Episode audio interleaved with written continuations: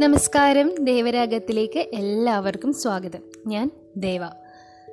ഇന്ന് നാം കടന്നു പോയിക്കൊണ്ടിരിക്കുന്ന സാഹചര്യം നമ്മെ ഒരുപാട് കാര്യങ്ങൾ പഠിപ്പിക്കുന്നുണ്ടല്ലേ? അതിൽ എടുത്തു പറയേണ്ട ഒന്നാണ് തൊഴിൽ മേഖലയിൽ ഉണ്ടായിട്ടുള്ള മാറ്റങ്ങൾ. ഒരുപാട് ആളുകൾക്ക് ഈ ഒരു കോവിഡ് കാലത്ത് അവരുടെ ജോലി നഷ്ടപ്പെട്ടിട്ടുണ്ടാവും.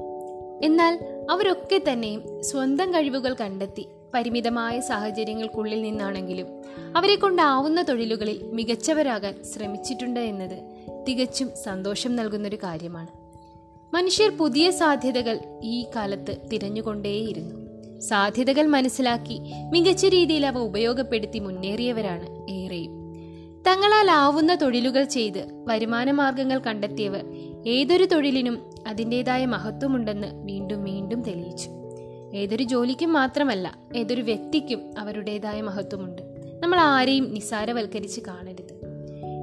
ഈ ഒരു ചിന്ത ഓർമ്മിപ്പിക്കുന്ന ഒരു റഷ്യൻ നാടോടി കഥയുണ്ട്. ഇത് നടക്കുന്നത് റഷ്യയിലെ ഒരു ചെറിയ ഗ്രാമത്തിലാണ്. അവിടെ മിലാൻ എന്നു പേരുള്ള ഒരു ചെറുപ്പക്കാരനായ ആട്ടിടയൻ ജീവിച്ചിരുന്നു. ധാരാളം ആടുകൾ മിലാൻ ഉണ്ടായിരുന്നു. അവൻ ആ ജോലി ചെയ്യുന്നതിൽ ഒത്തിരി സന്തോഷവും അനുഭവിച്ചിരുന്നു. ആയിടയ്ക്കാണ് രാജ്യത്ത് യുദ്ധം പൊട്ടിപ്പുറപ്പെട്ടത്. യുദ്ധത്തിൽ പങ്കെടുക്കുന്ന ചെറുപ്പക്കാർക്ക് വൻതുക തന്നെ രാജ്യം വാഗ്ദാനം ചെയ്തു. മിലാന്റെ ഗ്രാമത്തിലെ ആരോഗ്യവാന്മാരായവർ എല്ലാം തന്നെ അങ്ങനെ പട്ടാളത്തിൽ ചേർന്നു. എന്നാൽ നമ്മുടെ മിലാനോ അവൻ തന്റെ ജോലി ഉപേക്ഷിച്ച് പോകാൻ തയ്യാറായില്ല. ഇതറിഞ്ഞ ഗ്രാമവാസികളെല്ലാം മിലാനെ പരിഹസിക്കുവാനും ആക്ഷേപിക്കുവാനും ഒക്കെ തുടങ്ങി. പക്ഷെ മിലാൻ ഇതൊന്നും ശ്രദ്ധിക്കാതെ തന്റെ ജോലി തുടർന്നുകൊണ്ടേയിരുന്നു. അങ്ങനെ ഇരിക്കെയാണ് ഒരു ദിവസം മിലാന്റെ ഗ്രാമത്തെ കൊള്ളക്കാർ ആക്രമിച്ചത്. ചെറുപ്പക്കാരെല്ലാം പട്ടാളത്തിലായിരുന്നല്ലോ. അതുകൊണ്ട് തന്നെ ഈ കൊള്ളക്കാരെ നേരിടാൻ ശക്തരായ ആരും തന്നെ ആ ഗ്രാമത്തിൽ അപ്പോഴില്ലായിരുന്നു. അങ്ങനെ ആ ഗ്രാമത്തിലെ മനുഷ്യരെയും അവരുടെ സ്വത്തും എല്ലാം തടവിലാക്കിക്കൊണ്ട് കൊള്ളക്കാർ അവരുടെ കൊള്ള സങ്കേതത്തിലേക്ക് യാത്ര തുടങ്ങി.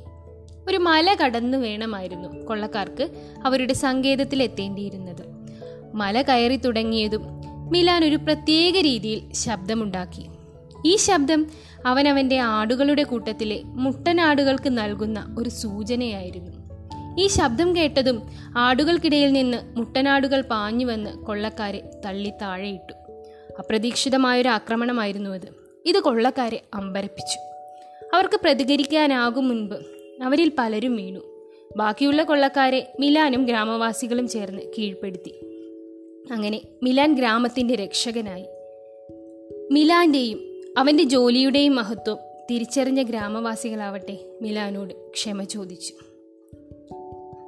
എന്ത് ചെയ്യുന്നു എന്നത് മാത്രമല്ല എങ്ങനെ ഫലപ്രദമായി ചെയ്യാൻ കഴിയുമെന്ന ലക്ഷ്യബോധവും വിജയത്തിന് ആധാരമാണെന്ന് ഈ കഥ നമ്മെ ഓർമ്മിപ്പിക്കുന്നു. നല്ലൊരു ചിന്ത പകർന്നുകൊണ്ട് ഇന്നത്തെ കഥ അവസാനിക്കുന്നു. നന്ദി.